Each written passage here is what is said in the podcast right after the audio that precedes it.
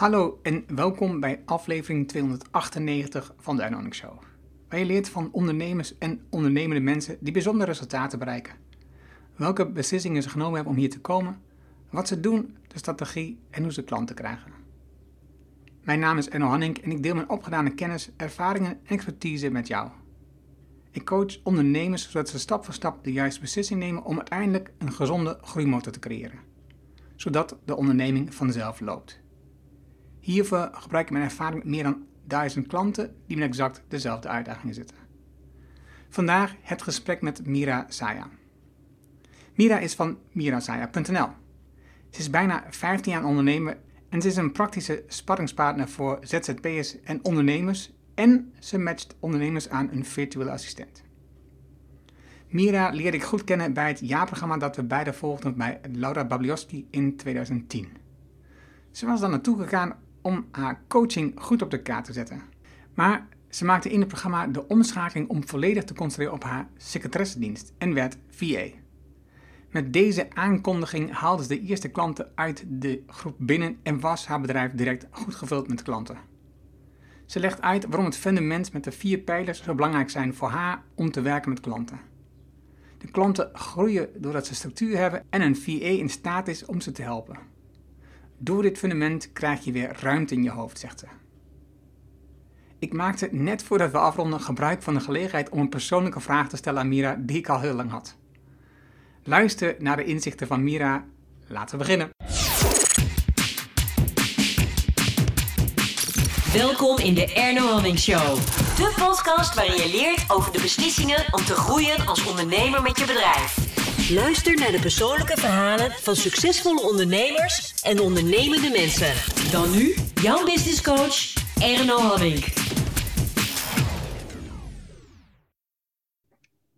Vandaag zit ik in gesprek. Ja, we zitten weer op afstand nog steeds, natuurlijk. Met Mira. En ik, ik wou bijna zeggen, ja, dan moest ik naar Rotterdam of wat dan ook. Eh, ik, je zit in Brabant, geloof ik ergens, hè? Tegenwoordig in Brabant, ja. Ja, precies. Mira Saya, welkom Mira. Dank je. We hebben al een halve podcast op zitten met, eh, met ons gesprek in het voorgesprek hier een beetje. Maar goed, zo gaat het soms. Wij hebben elkaar pff, lang niet gezien, dus dan krijg je dat. Eh, en we hebben elkaar, tenminste, in mijn optiek hebben we elkaar voor het eerst ontmoet in, in de, het traject van Laura Bablioski. Of was het daarvoor al? Ik denk zelfs daarvoor op een event van Laura. Wat jij met haar organiseerde. SME was de afkorting of zo? Ja, social media social media event, event. natuurlijk. Ja. Ik heb jou daar in ieder geval gezien. Ah, Want ik zat in het publiek.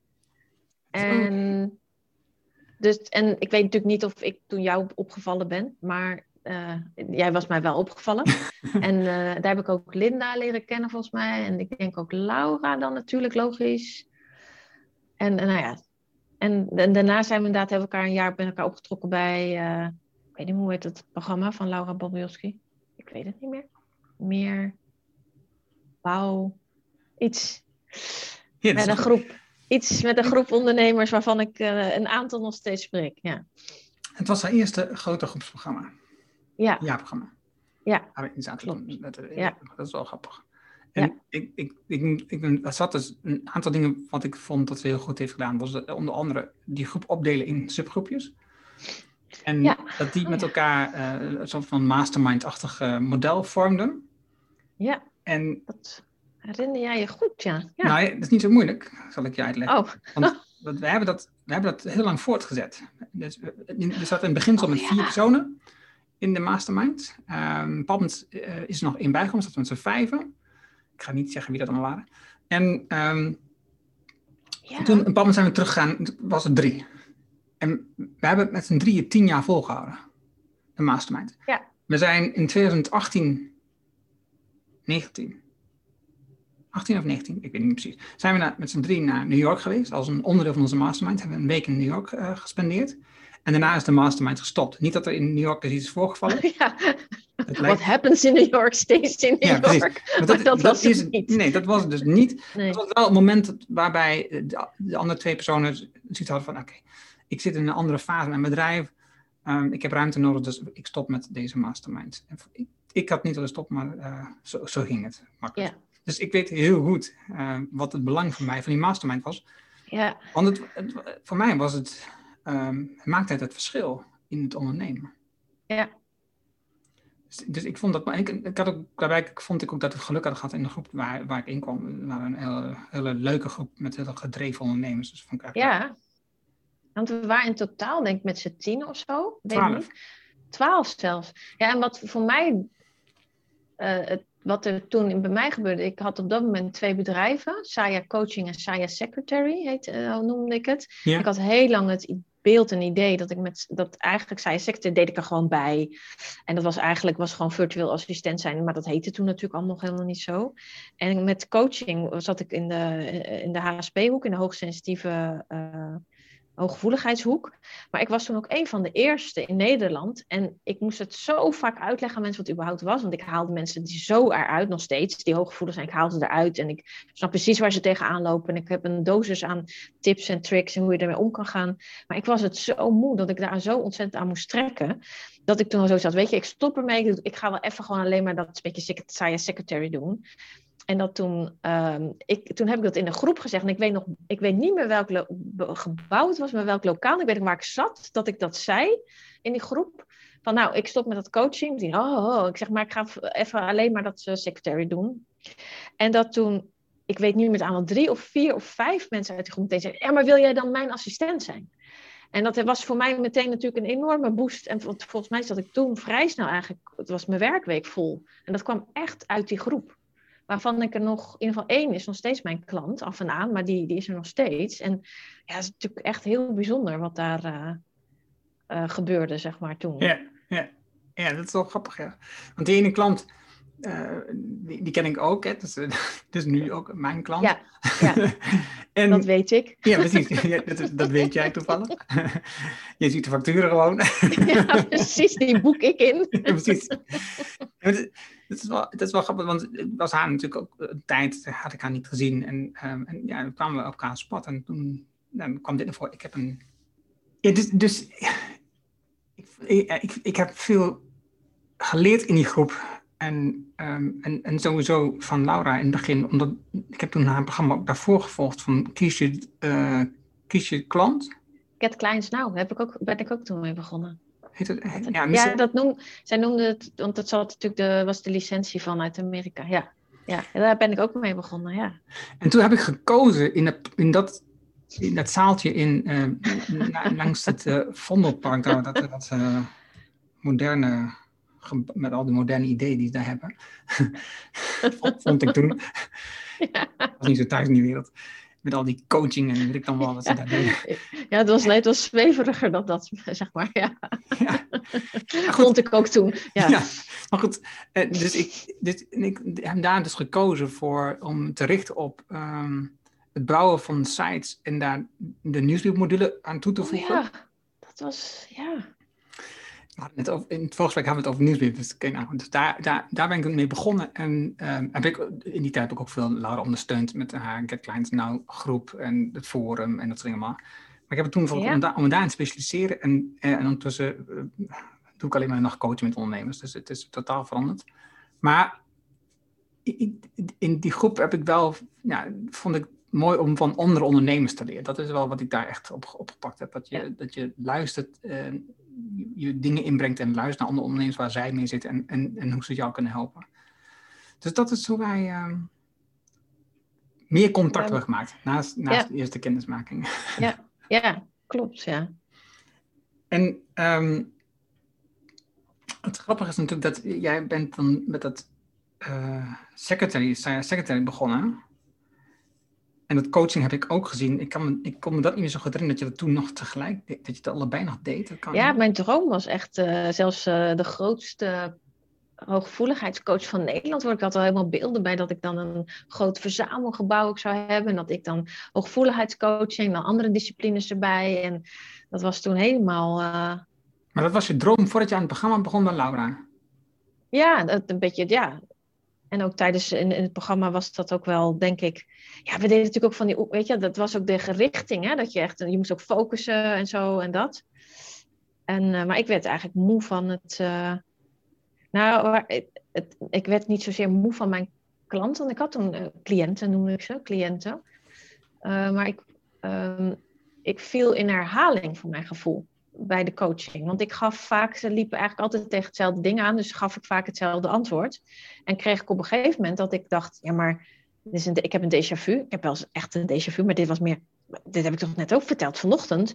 En dat bleek een, was, was natuurlijk een nieuwe klant. En dat was voor mij ook een heel erg een signaal van, dit is ook niet, dit is niet de bedoeling. Zo kun je, want je, ik wil dat je altijd vers met, naar mensen moet je luisteren met een zo open mind mogelijk. En als ik al het idee heb dat ik mezelf zit te herhalen, dan was voor mij ook een groot teken aan de wand om dat dan maar niet te doen. Zo grappig. Ik denk, ik denk want tegelijkertijd, wat je zegt, die mensen hebben toch elke keer weer vergelijkbare problemen. Ja, kijk, wat ik achteraf, maar even los van. Uh, met Laura zaten we toen, dat, want het was een jaarprogramma. En misschien als ik had volgehouden. Kijk, wij gingen op een gegeven moment wel leren dat je dingen bijvoorbeeld online kon neerzetten. En waarschijnlijk was achteraf de oplossing geweest dat ik, een, dat ik had bedacht: oké, ik zeg eigenlijk altijd dit en dit en dit allemaal hetzelfde. Nou, eigenlijk moet eerst dit en dat. Dat ik bijvoorbeeld een online training had gemaakt met voordat je bij mij komt, in mijn ruimte komt, ga je eerst masterclass 1 tot en met 5. Maar ik gaf het eigenlijk al op voordat ik zover, uh, voordat het zover was. Richtte me even zo, nou, laat me zitten, ik doe wel saai secretary. En toen ik daar, uh, nou ja, dat doe ik natuurlijk niet voor niks. Het heet nu allemaal anders, maar nog steeds. Want ik heb ook ontdekt dat daar al mijn talenten kan ik daarin kwijt. Want ook een stukje coaching. Ik, ik, coach natuurlijk ook mijn klanten, vind ik heel logisch eigenlijk. Maar uh, de gemiddelde VA coacht niet haar klanten, daar niet van. Maar het, dus daar, toen dacht ik, oh, dat is nog cooler als je gewoon al je talenten kwijt kan in je bedrijf. Dat is veel leuker. Dan heb je namelijk elke dag heb je energie. En dan het verveelt me ook nooit. Ik denk nooit, oh, weer die vraag. Want ze hebben elke keer andere vragen, mijn klanten. Want die ontwikkelen zich ook. Ja. En ik ook. En, ik, en zo, dus elke keer denk ik, oh, dat is ook cool. Daar heb ik nooit over nagedacht. Tof. Nou, en zo kan je het ineens 15 jaar doen. Zonder dat ik één dag ook meer heb gedacht, nou, nu stop ik ermee. Nooit meer gedacht. Want toen, de eerste, de eerste dag van die, uh, dat was de avond zelfs volgens mij. Nee, dat was de zaterdag. Want ik kwam later. Zaterdagochtend, denk ik. Toen ging het over um, uh, het moodboard moest je toen maken. Oh ja, zo. Maar jij weet dingen weer dat ik denk, oh ja. En ineens zie ik hem ook weer voor me. En, die, en ook waar die hing. Die heeft heel lang in mijn uh, huiskamer gehangen, want dat was mijn werkplek. Ja, Oké, okay, dus, moodboard. dus wel... Had je een goed, was je tevreden over je moodboard nu terugkijkend? Nou, daar viel natuurlijk op een gegeven moment wel stukken vanaf toen ik natuurlijk die keuze maakte. Dus toen, ja. klopt, toen hing die er ook niet meer. Ja, precies. Ja. Dus dat moodboard was nog gebaseerd op wel HSP-coaching? Ja, heel erg. Ja, dat was, ja. ja. Dat was echt mijn, mijn droom. Of bedenksel, ja, dat weet je natuurlijk toch nooit. Want daarna heb ik nooit meer van die hele erg... Uh, ik heb wel eens moodboards nog moeten maken hoor, bij andere uh, trajecten die ik volgde, maar... Uh, ik denk dat ik het per ongeluk veel al had bedacht. Hmm. En dat is iets anders dan iets voelen in mijn wereld. Ja, ja, kan. ja. Als je naar jouw eerste droom kijkt, dan was die toch weer anders. Ja. Mijn bedrijfsdroom bedoel je? Nou, nee. Je wilde of... de gehandicaptenzorg. Oh ja. Ik wilde mensen helpen, dat was mijn, ja. Ja. Ja. En, en, de gehandicap, en de gehandicaptenzorg was de ultieme hulp. Ja. Ja, en het was ook eigenlijk het... Um, ik had ook even gedacht, ik ga de PABO doen, ik ga juf worden. Maar dacht ja, die, die, die, die kinderen zijn best wel... Ja, gezond kind is een gezond kind. Heb je niet zo heel veel eer aan te halen. Zo letterlijk heb ik het waarschijnlijk niet bedacht. Maar in de gehandicaptenzorg had ik het beeld toen... Dan kun je echt, echt van betekenis zijn. En dat was ik ook. Uh, tijdens mijn stages al en tijdens uh, dat, toen ik erin werkte. Alleen ik vergat, uh, het is ook handig als je werk doet waar je zelf niet aan ten onder gaat. Want dat ging ik wel. Hoe zo ga je aan ten onder dan? Nou, ik ben ontzettend gevoelig. Dat, dat wist ik toen nog niet zo heel erg. En ik trok het me dus echt heel erg aan. En ik werkte op een gegeven moment op een groep met kinderen die waren zowel uh, verstand, ja, dat heette toen verstandelijk gehandicapt, dat heet nu allemaal anders, en met psychische problemen. En dat is, dat is echt heel onhandig, zeg maar. Daar kun je ook wel wat voor betekenen, maar vrij weinig. En dat zat mij echt heel erg dwars. En ik zat ook nog in een team, in een multidisciplinair team. En dat betekende dus dat ik ook met iemand werkte die helemaal nergens voor door had geleerd. En die zei gewoon, ja nou, ik heb mijn kind zo zindelijk gemaakt. Dus dat gaan we ook doen met deze 16-jarige puber met zijn psychische problematiek. Dat ik al dacht, ja, het leven kan heel simpel zijn, maar volgens mij is dit echt te simpel. En ik kon daar niet, ehm, ik kon dat niet veranderen. Uh, want ik was zeg maar gewoon een van het team. Ik werd toen wel, toen ik zei, joh, ik ga ermee stoppen. Dat de manager, er was een interim manager en die zei, oh, uh, oh, ja, ik had je eigenlijk willen vragen of jij als manager wilde komen. En toen was ik, wat was ik toen? 26, ik weet niet eens, 4, 25. Ik dacht, oh grappig dat een ander blijkbaar wel die capaciteit in me ziet. Maar ik werd er echt, echt heel ongelukkig van. Dat ik echt dacht, ja, je kan... Ik, ik kon voor mijn gevoel echt te weinig betekenen. En misschien komt daar ook een beetje, maar ik ben wel resultaatgericht. En dan in de gehandicaptenzorg een heel resultaatgericht, dat is ook niet helemaal uh, lekker. Omdat sommige kinderen natuurlijk nooit meer dan wat er nu in zit, wat ze nu laten zien, weet je, het wordt niet meer. Daar moet je gewoon vrede dan mee hebben. En dat had ik eigenlijk niet. Ik dacht, ja, kom op. Als we nou dit, was we nou dat. Maar ja, geldtekort, altijd, altijd geld en mensentekort. En... Nee. Dus. Want dat gevoel herken ik zelf ook wel.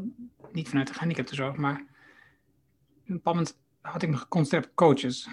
Dus ik, is, de coaches hebben een bepaalde visie dat ze mensen moeten helpen. En dat vinden ze ook heerlijk. En dat, daar gaan ze echt op aan, dat vinden ze fantastisch. En, um, maar het grappige was dat, dat, ik dus vaak meer potentie in hun zag dan zij zelf. Dus ik wilde eigenlijk dat zij een groter bedrijf bouwden, dan dat het zelf ogen hadden. En op een bepaald moment vonden ze het eigenlijk altijd gewoon goed. En het tweede was, dat, dus eh, ik hielp hem dan met, met de online marketing. En ik kwam dan om weer ja, wat nieuwe plannen uit te werken. Waar gaan we nu in slag? En ze hadden het vorig nog niet gedaan. En dus eigenlijk was ik een soort last voor hun. Weet je? Dat, moest er ook nog bij gebeuren. Naast de coaching die ze dan moesten doen. Terwijl ze wel meer klanten wilden, maar ook niet te veel. Het is, een, ja, het is een pad achter van, ja, dit is, het is apart dat mijn ambitie hoger is dan van hunzelf. Dus nou, op een bepaald moment werd me dat dus te veel. Dus heb ik besloten om dat niet meer, te, niet meer te gaan doen. Want dat is niet wat ik wil. Dus dat, dat is wel grappig dat ik dat ook herken. Ja, dat, je, dat je meer drijfveer hebt dan de ander. Ook ondanks in jouw geval dat het niet anders kan. Ja, in mijn dat is echt heel mooi gezegd. Want die, het is wel grappig, dat heb ik met mijn ex-man wel gehad. Ik al dacht, er zit meer in, het komt er niet uit. En dat frustreert mij heel erg. Maar dat is inderdaad uh, wat ik, ja, daar liep ik echt, ja. En ook omdat, nou ja, dat, zou, dat, dat is natuurlijk eigenlijk in die zin vaker, hè, dat je als buitenstaander vaak meer in, soms in iemand gelooft dan zijzelf. En ik heb intussen. Ik heb ook een paar van dat soort klanten gehad, maar dat is niet heel bevredigend voor mij. Want als iemand niet echt in zichzelf gelooft, kan ik trekken, duwen, porren, opjuinen, tranen drogen, maar dat is niet. Uh... ik heb die ook eigenlijk, die heb ik niet meer. Weet je, als het, het zijn wel klanten die ook inderdaad wat ze willen bereiken, dat ze daar ook zin in hebben om dat te gaan bereiken. Mm -hmm. En dan vind ik het ook weer leuk om aan te haken. Ja, ja, dat snap ik. Dat ik niet hoef te trekken aan, een, nee, dit, aan, hun, aan hun dode paard eigenlijk. Dat je denkt, oh, wat doe ik eigenlijk? Ja, maar ik denk ja. dat, dat geldt natuurlijk voor veel mensen. Denk, denk ik. Misschien is het niet zo, maar... Dat, ik weet dat... Um, Martijn Aslan, die, die heeft altijd voor putjes en motors. Het is een putje die, die um, zuigt de energie uit je. Ja. En de motor die, die, die, die zwengelt energie juist aan. Ja, ja, ja. En ik denk dat het... Putjes en motors. Ja, dat wel, ik, ik, vond het, ja. ik vond het grappig. grappig. Ja, dus, dus, ik, ik, denk, ja, dus ik denk dat, ja, weet je, het is goed om klanten te vinden die, die een motor voor je zijn. Ja. Die je niet, uh, die je niet draineren. Ja, dat is een hele... Hey, en, en die is wat... Uh, dat is een liefdevolle omschrijving dat ik wel eens uh, de neiging heb te zeggen: de klant is koning, maar ik ben keizer. Dat, dat die vind ik ook, uh, dat vertel ik wel eens aan mijn team, aan de meiden in mijn team, van joh, dat. Maar dit is een wat leukere vergelijking. En die, is ook, die voel je ook meteen. Oh ja, sommige klanten zijn echt een putje. Ja, daar mag je echt afscheid van nemen. En die, motor, die motoren, die, ja, daar hoef je niet eens over na te denken. Nee. Die rijden gewoon. Ja, Dan heb je ook nooit gesprekken over de samenwerking, want je doet het gewoon. Ja. Het rijdt. Ja. Ja. ja. En dan stop je met uh, dat werken waar je dus gewoon al een tijd lang aan gewerkt hebt. Hè? Je hebt de studie gevolgd. Uh, Twee zelfs, uh, ja. Dus, hulpverlening, agogisch werk. Ja. Dus ja, dus de hoge- hogeschoolopleiding is een HBO. Dus je hebt er gewoon heel wat jaren studie in zitten. En dan, en dan Ja. al vrij korte tijd daarna stop je gewoon. Ja. Ja. Denk ik anderhalf jaar, twee jaar in tijd gestoken of zo in de studie? Of eh, in, de, in het werk? Ja, denk twee jaar bij elkaar. Ja, ongeveer twee jaar. Want het was in de zomer dat ik stopte. Want ik weet nog hoe het rook daarbuiten. Dus grappig, ik heb van die rare geurherinneringen. Dat ik daar naar buiten liep dacht... Oh ja, zo ruikt dat boompje hier. En nou wil ik het boompje nooit meer ruiken. Niet in deze. ja. En ook wel nee, en bijzonder dat je dus dat niet hebt ervaren in je studie. in, eh, ik heb daar natuurlijk toen ook... Ja, ik weet niet natuurlijk. Voor mij is het natuurlijk om over heel veel dingen na te denken.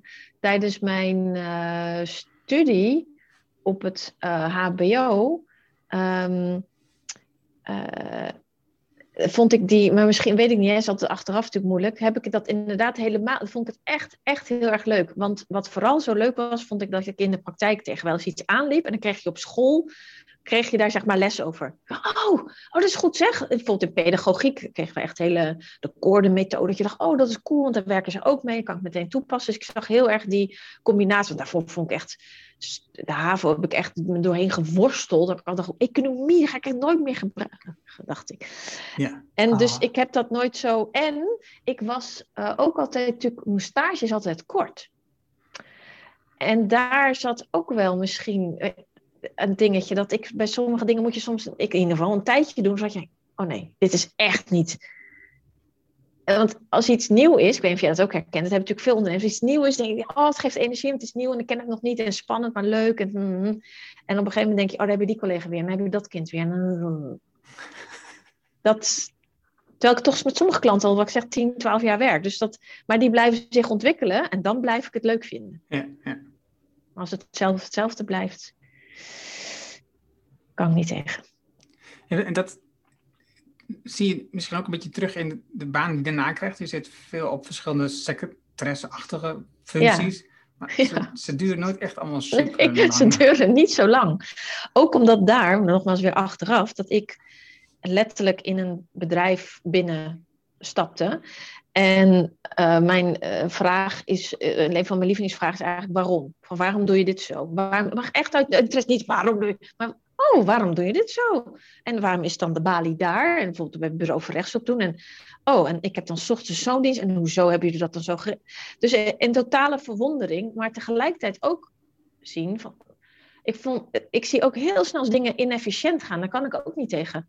Ik heb op een gegeven moment op een scheepvaartkantoor gewerkt als receptioniste en als uh, secretaresse, dat was een duobaan. En ik, daardoor zag ik alles en iedereen. En ik ben open en ik stel veel waarom vragen. En toen kwam ik bijvoorbeeld achter dat op de, ik weet de afdeling aan naam om die agenturen versus weet ik veel wat. De, die hadden allemaal hetzelfde, want met z'n allen moesten ze hetzelfde schip volladen met containers. Simpel, die snapte ik. Alleen, en daar waren van papier, nodig, snapte ik ook. Maar ze hadden op de ene afdeling hetzelfde papier nodig, want immers dat ding ging, hè, de container moest naar hetzelfde schip. Maar de andere afdeling, waarnaar het papier naartoe ging, nee, dat papier van hun was niet goed. Ze hadden hun eigen formulier. Dus er zaten op de ene afdeling twee mensen aan dat, aan dat papier te zweten. Vervolgens gingen naar de andere afdeling. En nee, wij doen het. En dan deden ze eigenlijk werk weer op, opnieuw. Van, ik echt, en dat heb ik eens geopperd. En alleen, ik werd daar natuurlijk niet voor. Uh, daar werd ik natuurlijk niet, ik was niet, wat, daar was ik toch niet voor aangenomen. Je moet gewoon je, de telefoon opnemen, een beetje leuk lachen tegen de klant en een beetje briefjes uittypen. En dus daarom duurde mijn banen niet zo heel lang, omdat ik dat, ik kon er op een gegeven moment ook niet zo goed tegen. Ik dacht, jongens, jullie zien toch, oh nee, jullie zien niet allemaal dat het efficiënter kan. Ik ben een van de weinigen. Oh, en ik word teruggeduld in mijn hoek. Jongens, bedankt. Volgende baan. En pas veel later, natuurlijk als ondernemer, dacht ik, oh, nu, mijn klanten zijn blij dat ik dat soort dingen me afvraag. Hoezo doe je dat nou zo? En hoezo doe je dat niet zus? En dit kan sneller. Kan je eerder naar het strand of zo? Makkelijk, ja. Waarom, waarom begin je dan voor jezelf? Ik ben... Eigenlijk kreeg ik een handreiking van uh, uh, Body Mind opleiding, heette die club. Die uh, zochten een freelance secretaresse. Want die wilde niet iemand op een kantoor, maar ook niet iemand in dienst nemen. En toen zat ik weer op een baantje weg te rotten. Dat ik dacht, weet je wat? En ze hadden ook geloof ik meteen was iets van 20 uur. Dat ik dacht, nou, dat is ook al best wel een lekker aantal. Intussen was ik al wel die coachopleiding aan het doen. Want dat was eigenlijk nog idee. Ik dacht, nou, mooi, dan doe ik maar twee in start ik en, en saaie sector en saaie coaching.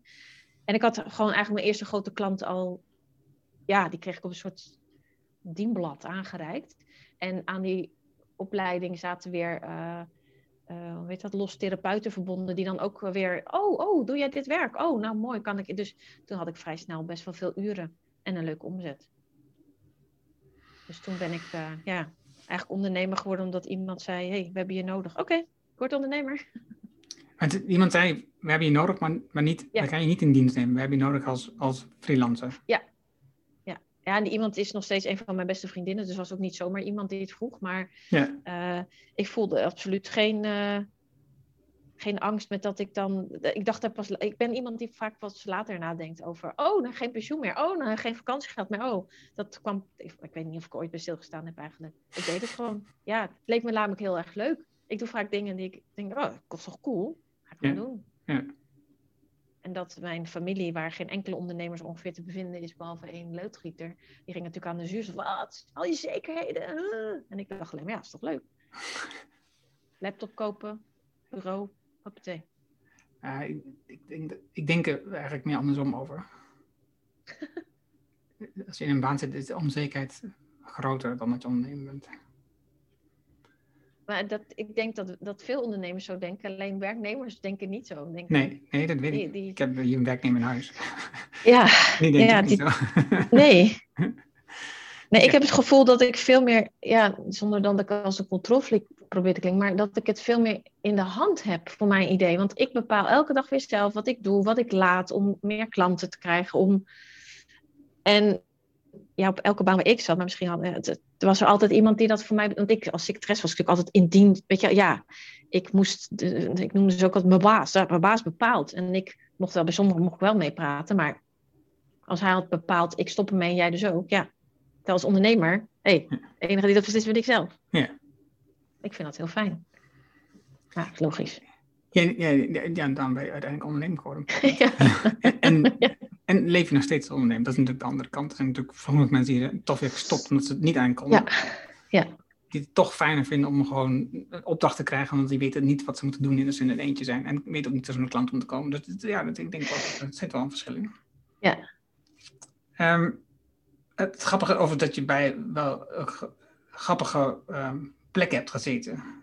Smitbergen en Ten Young. Ja. Oh, Smit was ook leuk, joh. Oh, Erasmus Universiteit. Ja. Juridisch ja. En dus je hebt er gewoon zo heel gave plekken gehad ook gewoon. Ja, echt heel gaaf. Dat heb ik ook. Dat is natuurlijk ook wat je gewoon. Wat ik nog wel eens. Volgens mij vorige week, want ik dacht, oh ja, dat had ik ook altijd bij Ernst Jong. Weet je dat je ook de. Daar zat ik letterlijk tussen de raad van bestuur en een aantal van mijn klanten verkoopt wel eens iets aan een raad van bestuur. Dus ik denk, oh ja, dan moet je even een ander taaltje. En, dus het komt ook allemaal. Uh, al die baantjes, zeg maar, al die dingen komen allemaal van pas. Dat, ik weet niet hoe dat, dat postkantoor heb ik ook, dat was mijn eerste baan na de zorg. Nou, dat was, ik wist, dat, ja, dat heb je natuurlijk allemaal niet meer. Het postkantoor bestaat eigenlijk officieel niet eens meer. Maar daar heb ik ook bijvoorbeeld om leren gaan met echt heel verschillende mensen aan de balie. En dat daar, daar is misschien mijn klantenservice ding, dat, dat heb, vind ik zo belangrijk. Dat je echt, zeg maar, goed omgaat met de mensen tegenover je. Want ja, je kan, het, komt de omaatje wat postzegeltjes kwam kopen tot aan uh, letterlijk de, de, de drugsrunner. Die toen nog, weet je, dat hadden de Duitse marken, we hadden de ponden, hadden de franken. En dat die ook altijd precies onder de 10.000 gulden wisselgeld bleef. Want anders dan moest ik een melding van maken. Ja, dat soort dingen. En die, en speelde het ook altijd klaar om mijn balie te komen. Ik was de jongste en waarschijnlijk ook de leukste om naar te kijken. En dus hij had waarschijnlijk achteraf, denk die jongen heeft waarschijnlijk vijf, zes nummertjes altijd getrokken. Dat hij zeker wist dat hij bij mijn balie uitkwam. Nou ja, dat soort dingen vond ik echt, echt heel cool. En schrijnende gevallen bureau voor, ja, het heet nu juridisch loket. Ja, meisjes van 16 die zwanger zijn door de ouders huisarts gaan geschopt. En dan blijkt dat Nederland, waarvan ik dacht, nou, we hebben echt een vangnet voor alles en iedereen. Nee, er zijn gaten. Er zijn echt gaten. En ze vallen erin. En dat vond ik wel eens echt heel. Uh, nou, dat, dat, dat komt dan op de een manier heel dichtbij. Want je moet zo'n meisje, staat dan aan je balie. En dan ja, alleen iets juridisch verzinnen of iemand inschakelen. Ja, dat, um, ja, daar kon ik dus ook mensen helpen. Ja. In die zin. Ja, eens. Alleen vond ik mijn, mijn baas toen helemaal niet zo aardig. Dat... Ja, dat is als je niet, als je niet ondernemer bent. Dan moet je gewoon, dan heb je een baas op je accepteren. Ja die, um, dat, je gaat dan de opleiding van coaching HSP, Ja. coaching doen. Yep. Coaching HSP, want het was niet zo dat het jouw coaching. Want, want wat had jij dan met hoge sensitiviteit? Ik, iemand noemde mij dat toen ik, eh, volgens mij was ik eind twintig of zo, die, die zei, joh, ben jij niet hooggevoelig? En ik had toen net een, eh, een, een schildklierziekte achter de rug, ook, dus ik was een jaar of 32. Dat ik dacht, wat? Weer nieuwe ziekte? Hooggevoelig? wat is dat dan? En toen ben ik er eh, eh, over gaan lezen. Een boek van Elaine Aron, volgens mij ik vond wel dat daar de hoogsensitieve mensen nog als een soort zielig pakket werden weggezet. En dat is echt zwaar, zwaar leven, zwaar leven. Had je als hooggevoelig, ah, zwaar leven. Dat ik echt dacht, nou, dat ervaar ik helemaal niet zo. Maar voor mij vielen wel kwartjes. Dat ik dacht, oh, vandaar dat ik eh, eh, ook in, in bedrijfssituaties dingen zo snel door heb. Dat ik meer hoor en zie. Dat ik ook soms, ik ben dol op bijvoorbeeld naar, eh, naar festivals gaan of zo. Maar ik moet daar echt wel wat langer van bij komen dan een gemiddelde mens, bij wijze van spreken. En ehm, ja, dan, weet je wel, dan, het werd uitgelegd. Ik dacht, oh ja, ik, ik kan me wel vinden in dat mijn sensoren nogal openstaan. En dat is handig is om ook af en toe je sensoren iets minder eh, open te hebben staan. Ja. En toen had ik, kreeg ik het idee van, joh, als nou die Elaine Aron, dat was een van de weinigen, Suzanne Marlette Hart, begon er toen ook over te schrijven. Maar ze werd, we werden, we, de hooggevoeligheid, ze werden een beetje weggezet, zielig en moeilijk. Toen dacht ik, nou, dat is cool als ik nou mensen ga, kan leren eh, dat het, je bent helemaal niet zielig. Het, het, is, het, is, het kan soms een beetje lastig zijn, maar je kunt vrij wat makkelijker, als je wat dingen aanpast in je leven, kun je daar juist profijt van hebben. Dat was toen heel erg mijn streven. Omdat ik dat intussen, ik had zelf ook wat therapie en zo gedaan. Ik dacht, oh, maar nou, handig. Je wordt eigenlijk wat minder gevoelig. Ja. En dat was toen mijn eh, drijfveer om het neer te gaan zetten. Maar Wist ik veel dat ik een roepende was in de woestijn toen zo ongeveer, maar toen hè. Nu, eh, Nu, nu, nu val je het- erover. Maar, maar heb je dan. ehm, een, een van de dingen die ik met veel coaches zie gebeuren. Ze hebben een bepaald evenement in hun leven, een bepaalde gebeurtenis. Ze gaan dan een coachingstraject van iets volgen. Dat is een, en dat is de openbaring van hun leven. Dat, is- dat is- heeft alles veranderd in. Dat is echt, echt, ik heb zoveel coaches gehad op die manier. Dus het, heeft alles in hun leven veranderd. En wat ze gaan doen is dan diezelfde training volgen en dan coach worden op hetzelfde vlak. ja, ja. Is dat dan ook jouw ding geweest wat je had? Nee, nee, zoals je het nu beschrijft, ik herken me daar niet in, die soort van openbaring eh dinges. De openbaring. Achtig. Ja, en de, en de, want wat voor een soort coaching heb je dan zelf toen gevolgd? De training om die coach te gaan doen? Welke coachopleiding ik toen deed, Ja? bedoel je? Ah, ik, ik dacht al dat je er net naartoe ging. Dus kwam- ACC heette dat, volgens mij. De Academie voor Coaching en Counseling. Zo, daar komen weer herinneringen terug. Zo. En die was eh, eh, vrij betaalbaar. Want dat waren toen nog wel echt heel dure coachopleidingen. En ik moest dan volgens mij, en ik deed de versnelde versies, ik moest elke tijd lang, elke, avond, elke dinsdagavond naar Den Haag. En ik ben daar toen wel, dat was interessant. De, onze leraar was een NLP-trainer. En ik heb nog steeds zo mijn eh, visie op NLP. Dus ik had zoiets oké, dat kan interessant worden. Maar hij, hij deed, hij, ik vond hem goed genoeg. ik, vertrouw- ik vertrouwde hem. En eh, dus eh, ik heb daar eigenlijk gewoon puur de- Kijk, als je natuurlijk. Ik heb twee sociale opleidingen gedaan. Dus ik heb altijd heel veel geleerd over zelfinzicht. Over je empathisch opstellen en bla bla bla. Maar daar kreeg ik echt de coach tools. De, de, ze noemen dat ook de, de, je gereedschapskist. Met allerlei.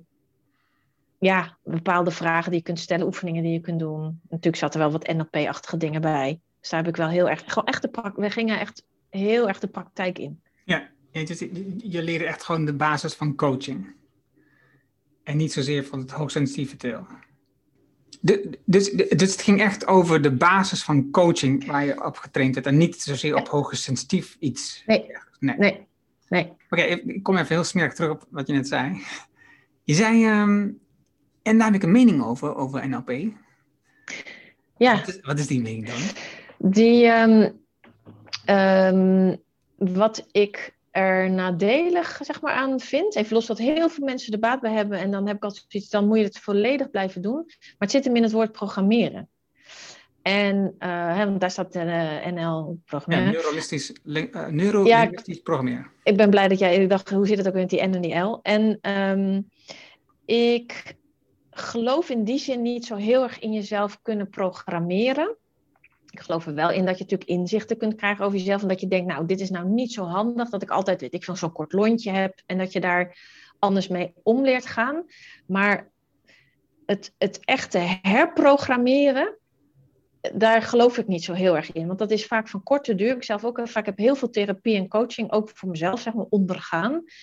En het beklijft een tijdje en dan toch val je eigenlijk meestal eh, weer terug in je oude gedrag en je oude gevoelens.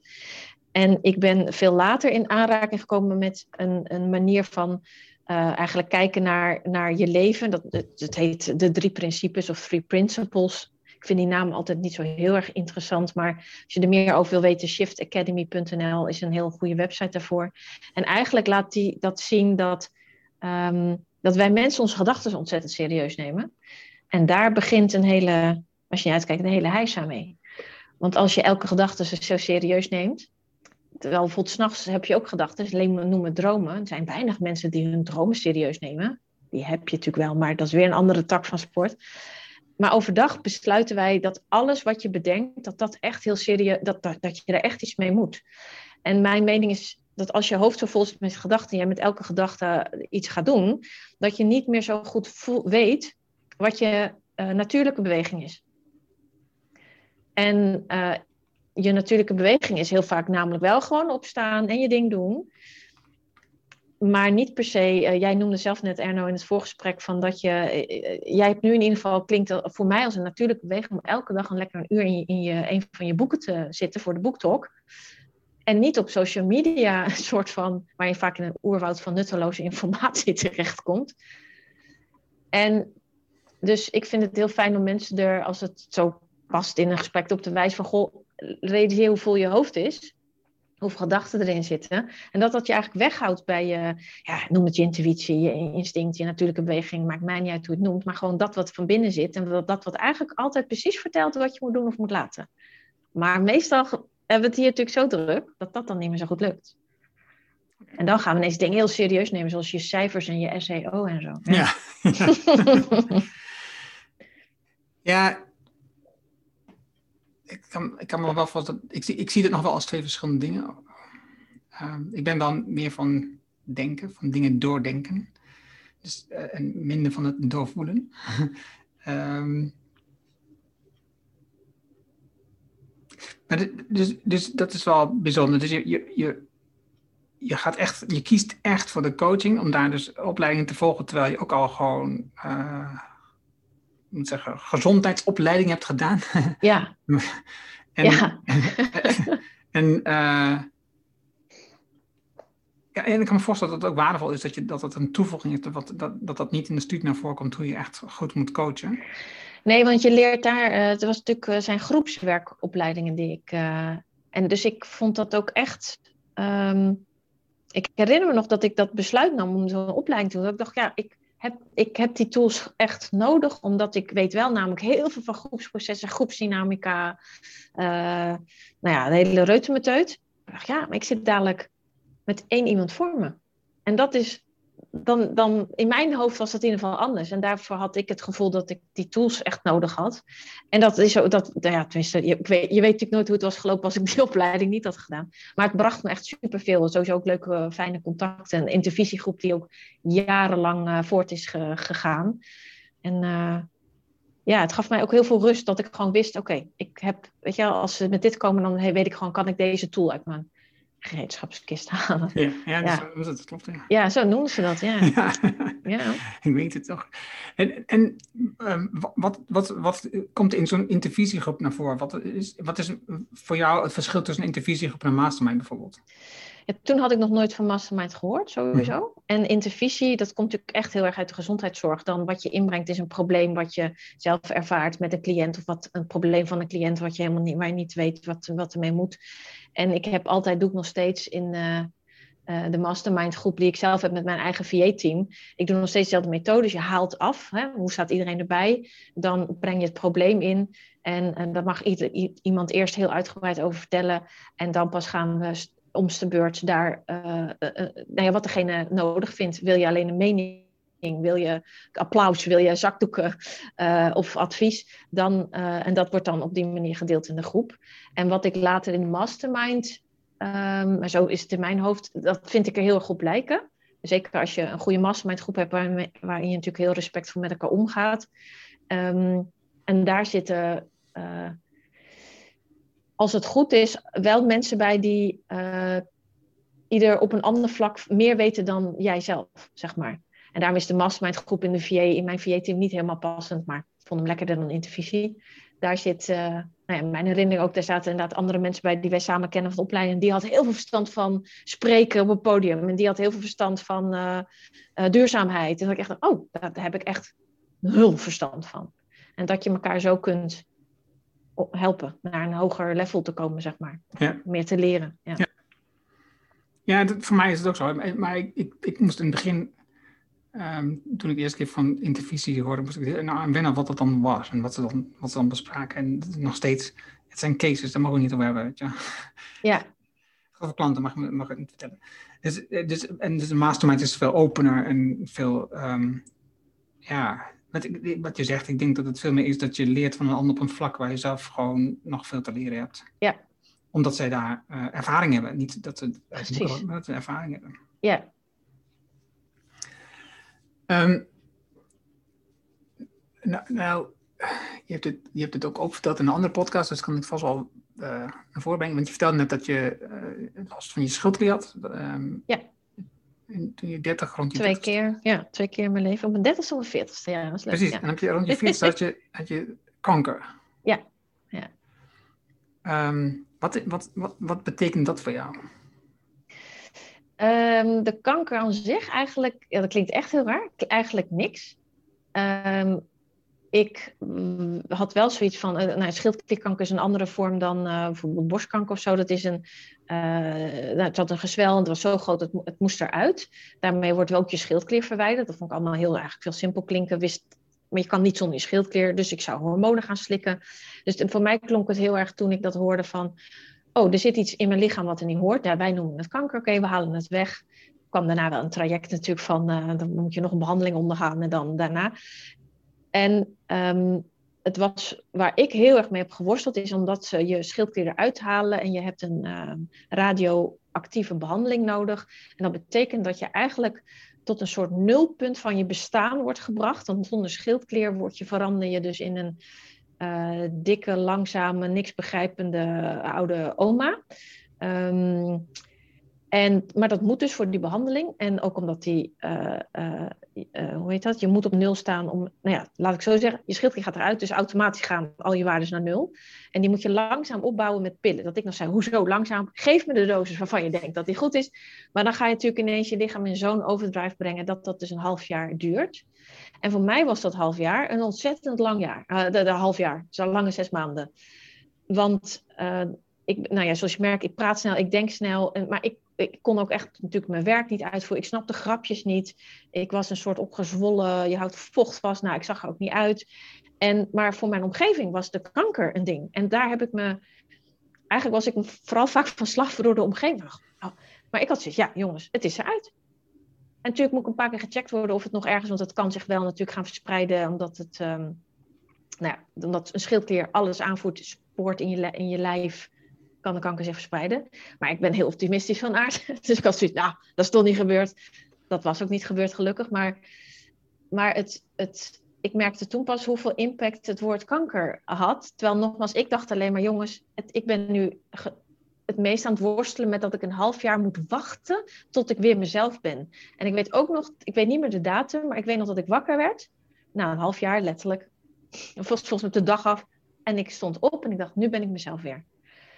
Toen waren de pillen, weet je, dat had ik langzaam moeten opbouwen. Toen was ik weer helemaal mezelf. En dat ben ik heel, sinds die tijd altijd gebleven, gelukkig. Um, en dat was, wat ik zeg, het was het lastigst voor mij dat mensen echt niet begrepen hoe moeilijk het is om zes maanden, ja, het klinkt zo raar, om zes maanden jezelf niet te zijn. Terwijl zij zagen natuurlijk alleen maar mij en dachten, ja, maar je bent toch wel jezelf? En ik dacht alleen maar, nee, want ik begrijp je niet. Ik begrijp je grapjes niet. Ik ben, uh, ik heb ineens maat uh, 40. Nou, dat was voor mij heel wat. Die was toen al ondernemer. Ja, Nee, ik was, ja, ik was op dat moment gedeeltelijk ook in dienst bij een van mijn grootste klanten, bij Linda Spaanbroek. Hm. En uh, dat was achteraf, ja, een beetje natuurlijk om te zeggen, maar was ook een zegen. Want ineens bleek ik in natuurlijk het vangnet te vallen, uh, wat ziektewet heet. Ik moet even denken, zij weet dat. En uh, zij vroeg mij toen of ik in dienst bij haar wilde, omdat het haar financieel natuurlijk een heel ander plaatje zou geven. En ik had zoiets, ja, ik weet bij wie ik in dienst treed. En mijn onderneming, ja, zoals ik denk en zoals ik uh, werk, is nooit veranderd. En ik bleef toen wel onder uh, nog wel voor sommige uh, ondernemers, was ik hun VA ook, zeg maar. Dus dat was financieel wel een soort gemak. Maar ik voelde me natuurlijk wel verschrikkelijk schuldig. Ik was echt net waar in dienst getraind. Hop, kanker, hupje, en je, je ligt van je pad af. Maar goed, dat heeft zij mij nooit Kon je helemaal niet werken? Of kon je wel werken nog? Ik heb tot aan de operaties ongeveer letterlijk uh, gewerkt. En ik heb in mijn herinnering, maar dat ook je herinneringen doen het niet zo goed. Dat, dat mensen, ik vergat heel veel, omdat dat ook niet zo goed werkt. Volgens mij heb ik twee of drie maanden echt niet kunnen werken. En toen ben ik, toen moest ik het, toen ben ik het op gaan bouwen. Hm. En toen ik opstond en dacht ik ben er weer, toen ben ik gewoon weer uh, mijn ding gaan doen. ja. Toen was alle energie er weer.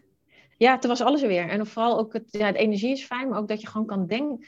Jij bent volgens mij ook eens, jij denkt sowieso ook veel. En het is echt zo hinderlijk als dat wegvalt. Ja. Dat is gewoon niet uit te leggen aan mensen. Dat je niet op woorden kan komen, dat je echt niet meer weet wat je in die keuken ging doen. En nee, dat lijkt niet op wat iedereen wel eens heeft, maar dat heb je dan elke dag. Dat je echt denkt, oh, keuken. Oh. En het, het kost dan moeite om in die keuken überhaupt te komen, want daar ben je al Ja. moe van. Ja. Ja. Oké. Ik heb, ik heb een vraag die ook al lang op mijn. eh, Of je tong ligt. ja, niet, ja, het- in mijn hoofd brandt gewoon. hè. Er zit niet alleen op mijn tong ligt, want dat, zou, dat betekent dat sinds ons gesprek het is. Met, hij, hij, zit al langer in mij. Op een bepaald moment heb je besloten om je hoofd kaal te scheren. Ja, ja. Wat is. Ja, ik zeg een het, leuke ik zeg vraag. Het, ik zeg het Ja. die, die, die, die vraag die zit oneindig lang bij me. Ik kan het net zo goed stellen, Ja. dus het weg. Nee, leuk dat je hem vraagt, want ik krijg wel smoezelende mensen achter mijn rug. Ik denk, ja, je mag het ook gewoon vragen. ik ben nieuwsgierig en dan kan je beter gewoon vragen. Maar wat, wat, wat, wat betekent dat voor jou? Het, hij kwam eigenlijk ook weer uit nieuwsgierigheid. Ik had altijd al eh, vrij kort haar, zeker de laatste jaren. En ik was op een gegeven moment eh, heel erg benieuwd naar hoe dat zou voelen. Vooral hoe, hoe dat, als je, ik weet niet of jij het wel zo kort hebt gehad, maar dat voelt op een bepaalde manier. Ik had het wel zo Ja, iemand van bij een man, bij een man gevoeld. dacht, ah, lijkt me echt heel, heel erg voelen. En toen kwam de nieuwsgierigheid, hoe zou dat staan? En ook omdat ik een, eh, ik heb eigenlijk best wel een hekel altijd gehad aan dat gedoe om je haar goed te krijgen. Het heeft een man misschien een stuk minder, maar je staat op. En hoe kort je haar ook is, het zit altijd in een rare kuif. En dan moet je het weer nat maken en goed en naar die kapper. Ik liet ook altijd mijn haar, want ik werd op een gegeven moment een beetje grijs, liet ik het verven. En dan, was je weer, zat je weer drie uur bij die kapper die de, oren van mijn kop lulde. Ik oh. En eh, ik had toen, ja, ik had een verkering met Pet Volken, met wie ik nog steeds verkering heb. En die, die, schoor, die scheerde, schoor, die, die, deed dat zijn kop altijd zelf eh, al. Dus ik zat af en toe verlangen naar het apparaatje te kijken. En toen zei ik, nou weet je wat, laten we het gewoon doen. Hij zegt, want je haar groeit vanzelf weer aan. Mijn haar groeit ook heel snel. Ik zeg, ah ja, laat het gewoon doen. En toen heeft hij wel de spiegel eh, bedekt. Met, want hij zei, het moet een verrassing zijn voor jezelf. En hij deed het. En het was echt heel grappig dat toen het moment toen... Nou ja, dan moet je douchen, al die haren van jou spoelen. Hup, de- eh, het ding van die spiegel af. En het enige ik dacht, ja, cool. Leuk, fijn. Nooit meer naar de kapper. Je haar zit altijd goed. Kost je klauwvol met, het scheelt de klauwvol met geld. Ja, dat grijs, ja, dat vond ik toch wel. En sindsdien, dit is mijn kapsel wat ik het al het langst heb in mijn leven. Ik heb dit al bijna drie jaar, denk ik. In ieder geval tweeënhalf jaar heb ik dit haar. En ik zou echt, ja, ik zeg nooit nooit natuurlijk. Het is heerlijk. Dus het betekent voor mij echt verder niks meer dan eigenlijk heel praktisch. Nooit meer gel, nooit meer gedoe, nooit meer haarlak. Ja, ja. En ik, ik eh, realiseerde, maar dat heb ik nogmaals vaker met dingen in mijn leven. Pas later dat, want jij vraagt het echt op de, de vrouw af. Eh, toen wij hier in Schijndel kwamen wonen, is echt, het is een dorp, echt een dorp. Dat op een gegeven moment vroeg iemand aan mijn vriend van, was het haar eigen keuze? Er zijn soms mensen die het aan mij ook vragen, was het je eigen keuze? Ik zeg, ja, godzijdank, ik ben niet ziek. Dit is echt inderdaad omdat ik dit heel fijn vind.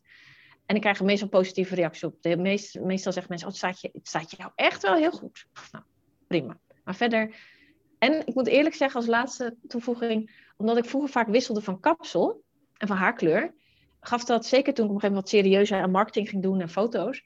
Dat ik, oh, moet ik weer? En nu hoeft dat nooit meer. Maar is dat altijd, ik ben altijd herkenbaar. Uit de verte, daar heb je Mira. Ja, klopt. Ja. Nee, ik, ik, ik, ik moet herinneren aan een, een evenement ehm, waar ik bij was in 2016. Jeetje. Ja, voor mij was het 2016. En daar vertelde een dame over dat zij ehm, al meerdere jaren niet meer haar haar waste. En met wat niet was bedoeld uh, Ja. eh, met shampoo. Ja. Dus wel gewoon met water eh, spoelen, maar niet wassen met shampoo. ja, en met appel-azijnachtige dingen doen ze het geloof ik ook wel eens. Ja. Dat kan. Ja. Ik dacht, dat is interessant. Dat wil ik ook proberen. Dus toen ik thuis kwam, ben ik gestopt met. eh, eh, of dus ik denk dat ik het begin al ben omgeschakeld. Want dat was in Amerika. En, ehm,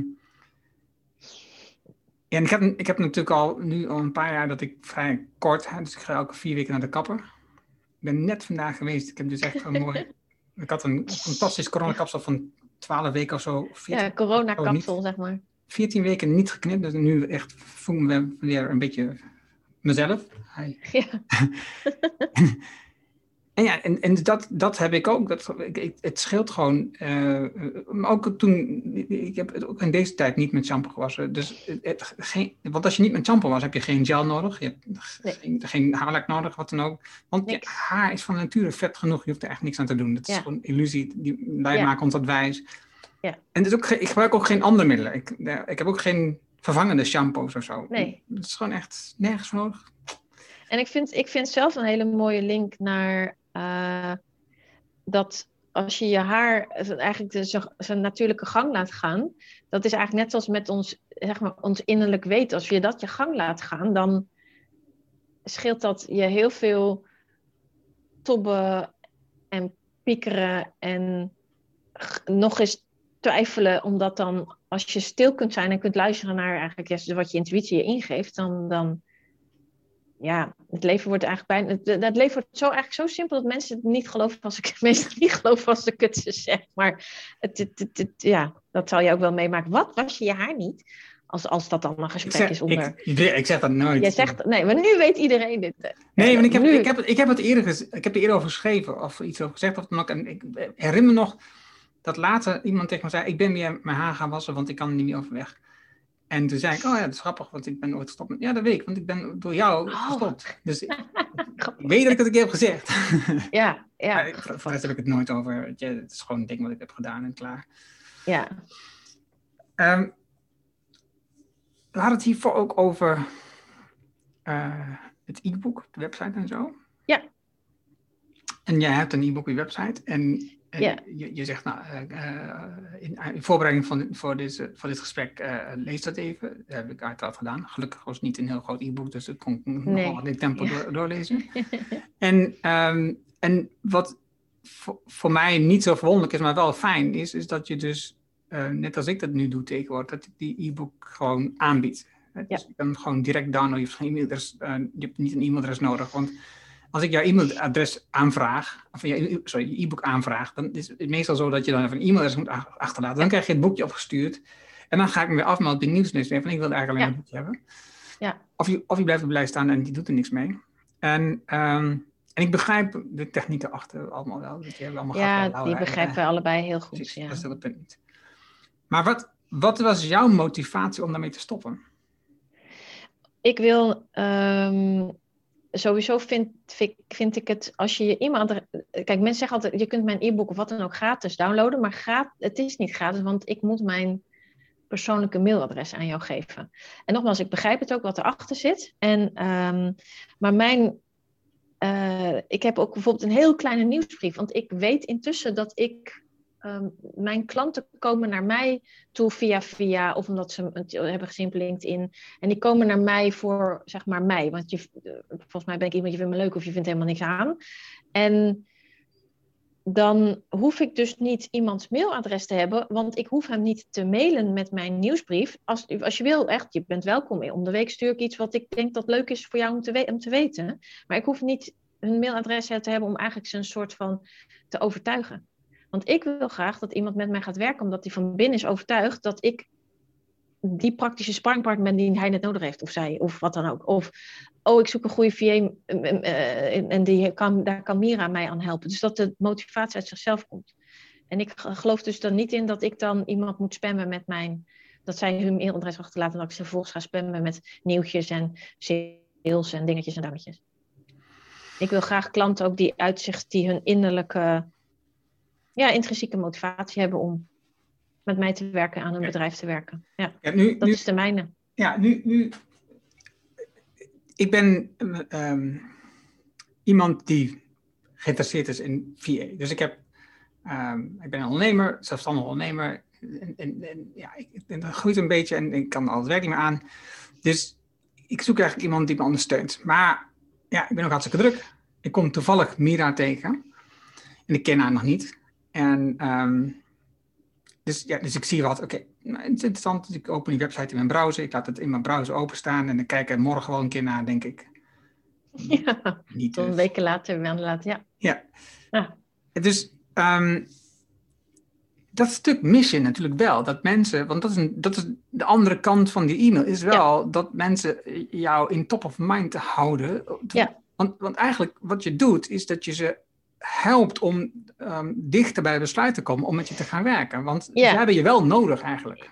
Ja, en dat, dat is natuurlijk inderdaad jouw dingetje, dat besluiten volgens mij wat je net vertelde, besluit op... Uh, en um, ik, ik, ik heb me gerealiseerd, dat realiseer ik nog steeds, dat door, door deze, mijn methode, hoe ik het nu aanpak, dat sommige mensen langer zullen blijven toppen. Als je het hebt over ondernemers die dan zo'n VA zoeken, die uh, gaan dus waarschijnlijk mij dan vervolgens weer vergeten.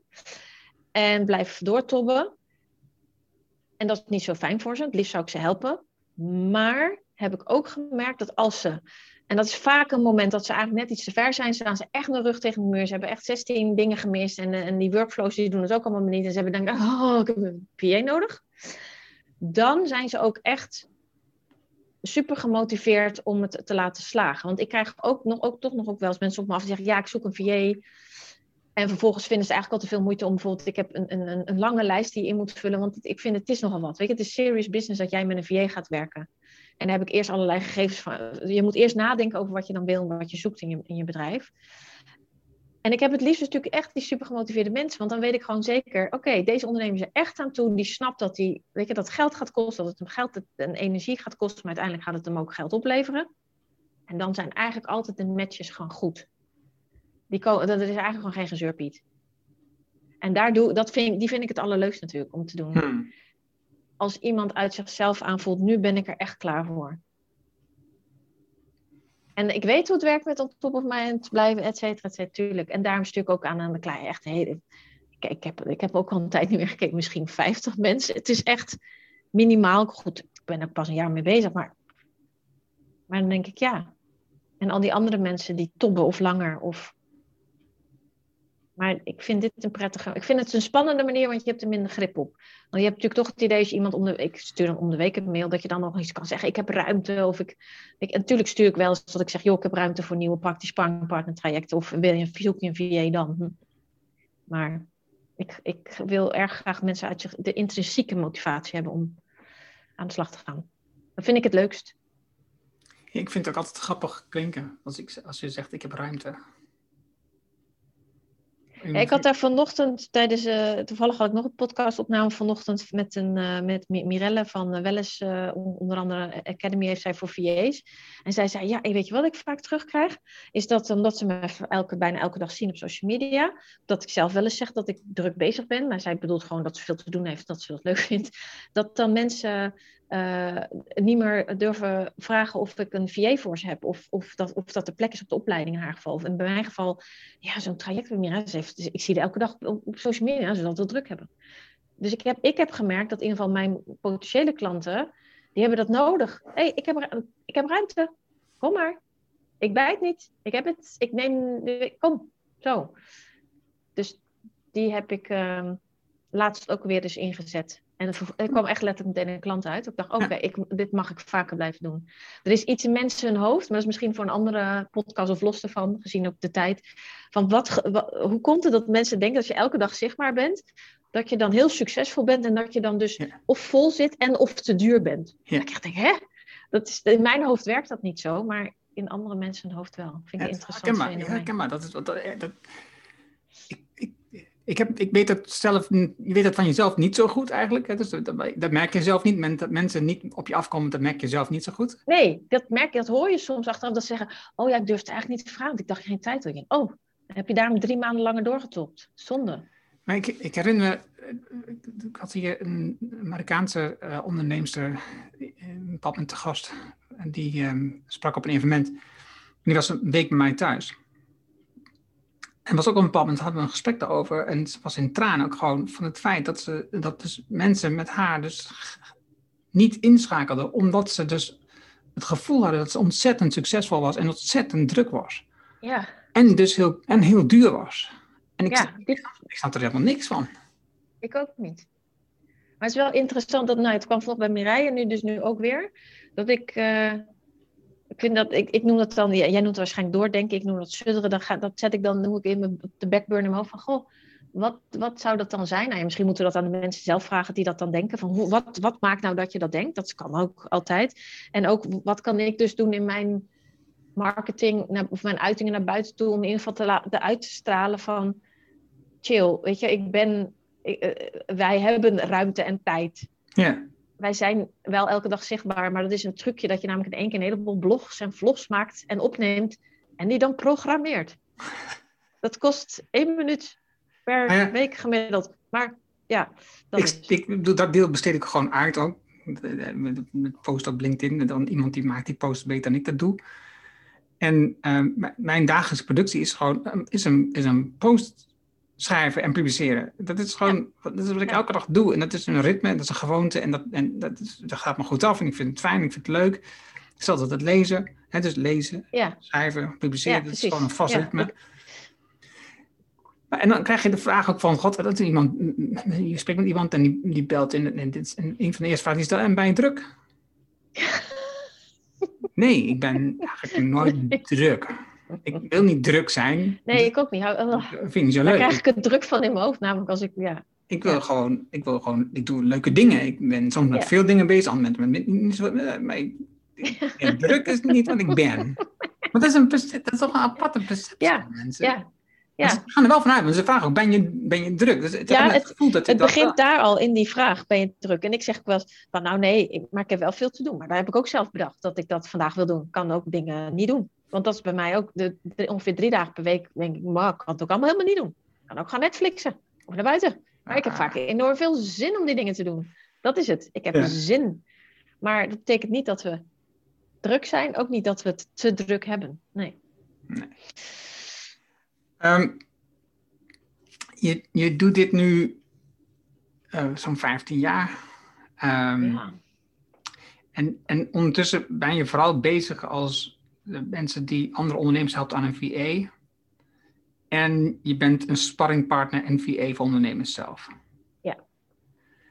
Als ehm sparringpartner, want je noemt het heel bewust sparringspartner en, en niet, Ja. niet coach. Terwijl je net ook wel Ja. zei van ja, ik, ik coach ook ondernemers. Ja, volgens mij zouden we dat dan officieel zo noemen. Dat je wel eens inderdaad een, een, eh, een spiegel voorhouden bij iemand. Van, joh, dat je zegt, joh, hey, toen deed je ook dit, vertoon je ook dit gedrag. Waarschijnlijk noemen we dat officieel coaching. Maar dat hoort, ja, dat, ik, ik doe dat ook bij bewijs van de mensen die ik ontmoet met honden uitlaten. Kan ik dat ook, weet je. Dus mijn vrienden zeiden ook toen ik ooit, toen ik die, die opleiding ging doen. Ja, maar je was toch eigenlijk altijd al een coach? Ja, dat is gewoon ook een beetje hoe ik in elkaar steek. Maar ik wilde me een beetje die titel bewust niet dat coaching heel erg noemen, omdat er ook heel veel coaches zijn. En eh, ik namelijk geen coach ben die letterlijk zegt wat je moet doen.